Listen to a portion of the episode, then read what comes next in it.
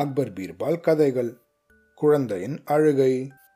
சக்கரவர்த்தி அக்பரை காக்கா பிடிக்கிறதுக்கு அவர் கூட எப்பையும் கொஞ்சம் அதிகாரிகள் சுத்தின்ண்டே இருப்பாங்களாம். எப்போ பார்த்தாலும் அக்பர் சொல்கிறதுக்கெல்லாம் ஆமாம் போட்டுட்டே இருப்பாங்களாம். இவங்களோட இந்த செயலை பார்த்து முகம் சுழிப்பாராம் பீர்பால். இவங்க என்ன எப்போ பார்த்தாலும் அக்பர் சொல்கிறதுக்கெல்லாம் ஆமாம் சொல்லின்னு இருக்காங்க, இவங்க அக்பரோட பணியாட்களா இல்லை எதுக்கு எடுத்தாலும் வாலாட்டுற நாய்களா அப்படின்னு நினச்சாங்களாம். அவர் மனசில் நினச்சதை ஒரு தடவை அவங்கக்கிட்டேயே பீர்பால் சொல்லவும் சொல்லிட்டாராம். அவங்களுக்கெல்லாம் ஒரே கோபம் வந்துருத்தான். பீர்பால், என்ன தைரியம் இருந்தால் எங்களை நாயின்னு சொல்லுவ, நீ எங்ககிட்ட மன்னிப்பு கேட்கணும் அப்படின்னு கோபத்தில் ஒரே எகிரி குதிச்சாங்களாம். ஏன் உங்களை நாயின்னு சொல்லக்கூடாது அப்படின்னு பீர்பால் கேட்டதும், நாங்கள் 6 அறிவு படைத்த மனுஷங்க அப்படின்னு சொன்னாங்களாம். அதுதான் தெரியறதே அப்படின்னு கிண்டலாக சொன்னாராம் பீர்பால். அப்படின்னா நீ ஏன் எங்களை நாயின்னு சொல்கிற அப்படின்னு கேட்டாங்களாம். தப்பு தான், ஏன்னா நாய்களுக்கு வால் இருக்குது, உங்களுக்கு வால் இல்லை அப்படின்னாராம் பீர்பால். நாக்கு அடக்கி பேசு பீர்பால் அப்படின்னு அவங்க கோவப்பட, நான் என்ன பிரமாதமாக சொல்லிட்டேன், நீங்கள் ஏன் இப்படி கோவத்தில் குதிக்கிறீங்க, உங்களுக்கு தைரியம் இல்லைன்னோ நீங்கள் கோழைகள் அப்படின்னு தானே சொன்னேன், இது தப்பா அப்படின்னு கேட்டாராம் பீர்பால். சரி அதை விடு, நாங்கள் பயந்தாக்குள்ளியாகவே இருந்துட்டு போகிறோம், ஆனால் நீ எங்களோட தைரியசாலியா அப்படின்னு பீர்பால் கிட்ட ஒருத்தன் கேட்டானா. ஆமாம், சந்தேகமே இல்லாமல் அப்படின்னு மார்த்தட்டின்றாராம் பீர்பால். உங்களுக்கு என் தைரியத்தை நான் எந்த விதத்தில் நிரூபித்து காட்டணும்னு சொல்லுங்க அப்படின்னு கேட்டாராம் பீர்பால். முன்கூட்டியே சக்கரவர்த்தி கிட்ட அனுமதி வாங்காமல் தர்பாருக்கு உன்னால் தாமதமாக வர முடியுமா அப்படின்னு ஒருத்தர் சவால் விட்டாராம். அக்பர் சபைக்கு வரத்துக்கு முன்னாடியே மற்றவங்க எல்லாரும் வந்துடணுமா, இது அக்பரோட கட்டளையாம். அப்படி நேரத்துக்கு வர முடியலன்னா லேட்டாக வர்றதுக்காக யார்கிட்டையாவது முன்னாடியே சொல்லி அனுப்பிச்சிடணுமா, பர்மிஷன் வாங்கிட்டுருணுமா, இதுதான் அக்பரோட பாலிசியாக. இந்த ஆர்டரை மீறுறவங்களுக்கு சக்கரவர்த்தி கடுமையான தண்டனை கொடுத்துருவாராம். இந்த விஷயம் பீர்பாலுக்கும் நல்லா தெரியுமா. ஆனாலும் முன் வச்ச காலை பின் வைக்க மனசு இல்லாமல், சரி நாளைக்கு நான் முன்னாடியே பர்மிஷன் வாங்காமல் சபைக்கு லேட்டாக வந்து காட்டுறேன் அப்படின்னு சொன்னாராம். நாளைக்கு பீர்பாலுக்கு சக்கரவர்த்தி கடுமையான தண்டனை கொடுக்க போகிறாரு அப்படின்னு நம்ம மற்றவங்கெல்லாம் ஒரே சந்தோஷமாக நினச்சிட்டு அன்றைக்கி வீட்டுக்கு போனாங்களாம். அடுத்த நாள் அக்பர் தர்பாரில் நுழையும் போது பீர்பாலை தவிர மற்ற எல்லாரும் ஏற்கனவே அங்கே வந்துட்டாங்களாம். எல்லாரும் எழுந்து நின்று அக்பருக்கு வணக்கம் சொல்லிட்டு அவங்கவுங்களோட சேரில் உக்காந்துட்டாங்களாம். அக்பரும் அவரோட ஆசனத்தில் உக்காந்துட்டாராம். அப்புறம் சபையில் இருக்க எல்லாரையும் ஒரு தடவை இப்படி பார்த்தாராம் அக்பர். அதில் பீர்பால் மட்டும் இல்லாததை உணர்ந்தாராம்.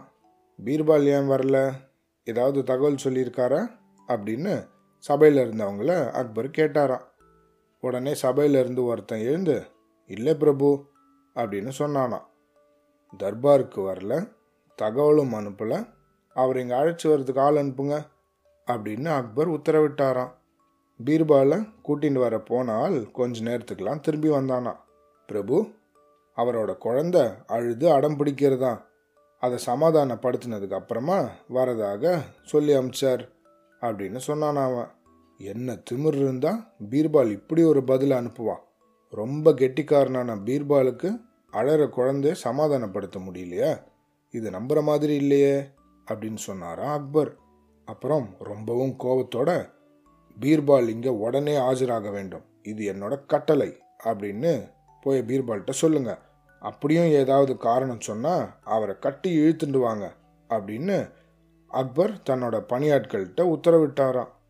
அவர் கோபத்தோடு அந்த கட்டளையை சொல்லின்னு இருக்கும்போதே பீர்பால் அவசர அவசரமாக சபைக்குள்ளே வந்தாராம். பீர்பாலை மேலேருந்து கீழே வரைக்கும் அக்பர் அப்படியே உத்து பார்த்தாராம். என்னை மன்னிச்சிருங்க பிரபு, என்னோட 3 வயசு குழந்த கார்த்தாலேருந்து ஒரே அடம்பிடிச்சு அழுதுண்டே இருக்குது, அதை என்னால் சமாதானப்படுத்தவே முடியல, அதனால தான் என்னால் தர்பாருக்கு நேரத்துக்கு வர முடியல, என் குழந்த இன்னும் அழுதுண்டே தான் இருக்குது அப்படின்னு சொன்னாராம் பீர்பால். உன்னால் ஒரு குழந்தையை சமாதானப்படுத்த முடியலங்கிறத என்னால் நம்பவே முடியல, நான் அதை நம்ப மாட்டேன் அப்படின்னு சொன்னாராம் அக்பர். நான் நடந்ததை சொல்கிறேன் கேளுங்க. கார்த்தால எழுந்த உடனே என் குழந்த கரும்பு கேட்டுது, நானும் வாங்கி தந்தேன், அதை பிழிஞ்சு சாரா தரும்படி கேட்டுது, நானும் அதே மாதிரி செஞ்சு ஒரு டம்ளரில் சாரை ஊற்றி கொடுத்தேன். உடனே அந்த டம்ளரில் இருந்த கரும்பு சாரை எல்லாம் தரையில் கொட்டிட்டு தரையில் ஓடுற அந்த சாரை திருப்பியும் எடுத்து டம்ளர்லேயே ஊற்ற சொல்லி ஒரே பிடிவாதம் பிடிக்கிறது. அதை என்னால் எப்படி செய்ய முடியும்? அது முடியாத காரியம்னு சொன்னாலும் கேட்க மாட்டாமல் ஒரே அழுதுன்ருக்கு. அதனால தான் இங்கே வரதுக்கும் லேட் ஆகிடுது அப்படின்னு பரிதாபமாக சொன்னாராம் பீர்பால்.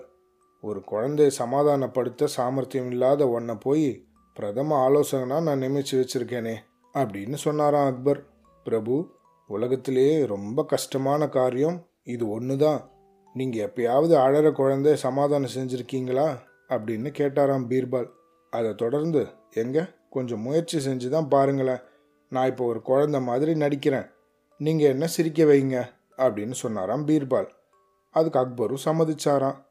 உடனே பீர்பால் தரையில் படுத்துண்டு குழந்தை மாதிரி கை காலெல்லாம் உதச்சுண்டு அழற மாதிரி நடிக்க ஆரம்பித்தாராம். அக்பரும் சிம்மாசனத்துலேருந்து இறங்கி வந்து, அழாத பாப்பா, உனக்கு என்ன வேணும் அப்படின்னு கெஞ்சினாராம். எனக்கு தங்க மோதிரம் வேணும் அப்படின்னு பீர்பால் குழந்தை குரலில் கேட்டாராம். உடனே அக்பர் தன்னோட விரல்லிருந்து மோதிரத்தை கழட்டி பீர்பாலோட விரலில் போட்டு விட்டாராம். ஆனாலும் மறுபடியும் பீர்பால் குழந்தை குரலில் சத்தமாக அழுதாராம். எனக்கு ஒரு யானை வேணும் அப்படின்னு ஒரே கத்தி அழுதுன்னு இருந்தாராம். அக்பர் உடனே ஒரு யானையை வரவழைச்சாராம். அதுக்கப்புறமாவும் பீர்பால் கை காலை நல்லா உதச்சுண்டு பயங்கரமாக அழுதாராம். இந்த மோதிரத்துக்குள்ளே இந்த யானை நுழைஞ்சு வெளியே வர சொல்லுங்க அப்படின்னு அழுதாராம். தலையை பிச்சுண்ட அக்பர், ஐயோ உன்னை என்னால் சமாதானப்படுத்த முடியாது அப்படின்னு சொல்ல, இப்போவாவது புரிஞ்சுதா பிரபு, அடம் பிடிக்கிற குழந்தைய சமாதானப்படுத்துறது ரொம்ப கஷ்டம்னு அப்படின்னு கேட்டாராம் பீர்பால். அதை கேட்டு விழுந்து விழுந்து சிரிச்சாராம் அக்பர். பீர்பால், நீ சொல்கிறது 100% உண்மை அப்படின்னு சொன்னாராம். பீர்பாலுக்கு நல்லா தண்டனை கிடைக்க போகிறது அப்படின்னு அவரை பிடிக்காதவங்கெல்லாம் அவளாக எதிர்பார்த்துட்டு இருந்தாங்களாம். ஆனால் அவங்கெல்லாம் இதை பார்த்ததுக்கப்புறமா அசடு வழி அங்கே உக்காந்துட்டு இருந்தாங்களா. அவ்வளோதான்.